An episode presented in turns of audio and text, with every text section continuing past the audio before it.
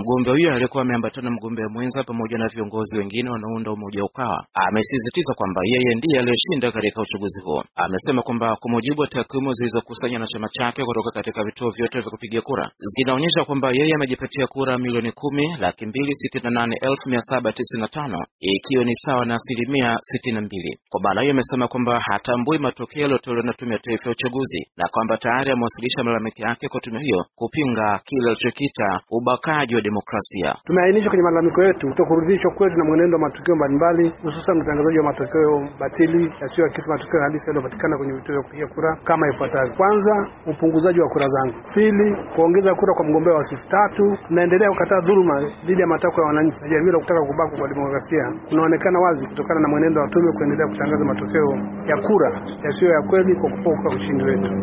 Nimejiridhisha kwamba nimepata kura milioni kumi laki mbili sitini na nane elfu mia saba tisini na tano, sawa na asilimia sitini na mbili baada ya kukamilisha kazi ya kukusanya fomu za matokeo nchini nzima. Kwa hali hii, naitaka Tume ya Taifa ya Uchaguzi nitangaze mara moja kama mimi Edward Lawaso ngoja Lawaso ndio mshindi. Mwanasiasa huyo hakuishi hapo tu, bali alikwenda mbali zaidi akisema kwamba hayuko tayari kuona haki mwananchi ikipokwa, hivyo ataendelea kushirikiana na wananchi hao kuhakikisha kwamba haki hiyo inapatikana. Endelea kuwashukuru wananchi kwa imani yenu kwangu na kwa kunichagua. Mimi pamoja na viongozi wenzangu tunaamini kuwa kuchezea demokrasia ni kuvunja amani. Lakini sote tunatambua ninyi wa Tanzania ndio mnaoporwa haki yenu ya kupata mabadiliko na viongozi mnaowahitaji kupata mabadiliko na viongozi mnaowahitaji.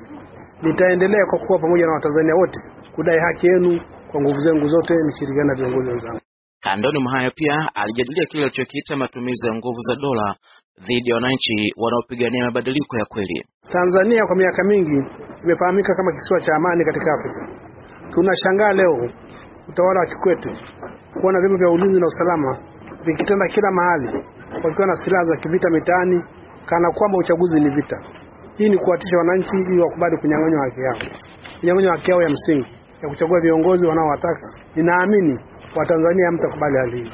Wakati huo huo, jumuiya ya kimataifa imeendelea kutoa mwito kuhusiana na kufutwa kwa uchaguzi wa Zanzibar. Taarifa iliyotolewa leo na ubalozi wa Uingereza nchini imelani hatua hiyo na kutaka mamlaka zinazohusika kutengua uamuzi huo. Taarifa kama hiyo pia ilitolewa na ubalozi wa Marekani ikitaka kuendelea kufanyika kwa uchaguzi. Ama kundi la waangalizi wa kimataifa limesema kwamba kufutwa kwa uchaguzi huo kunaweza kuwa pigo kubwa kwa demokrasia ya Zanzibar na ikataka mamlaka husika kutafakari upya juu ya uamuzi huo. Ninaarifu kutoka Dar es Salaam ni George Njogopa.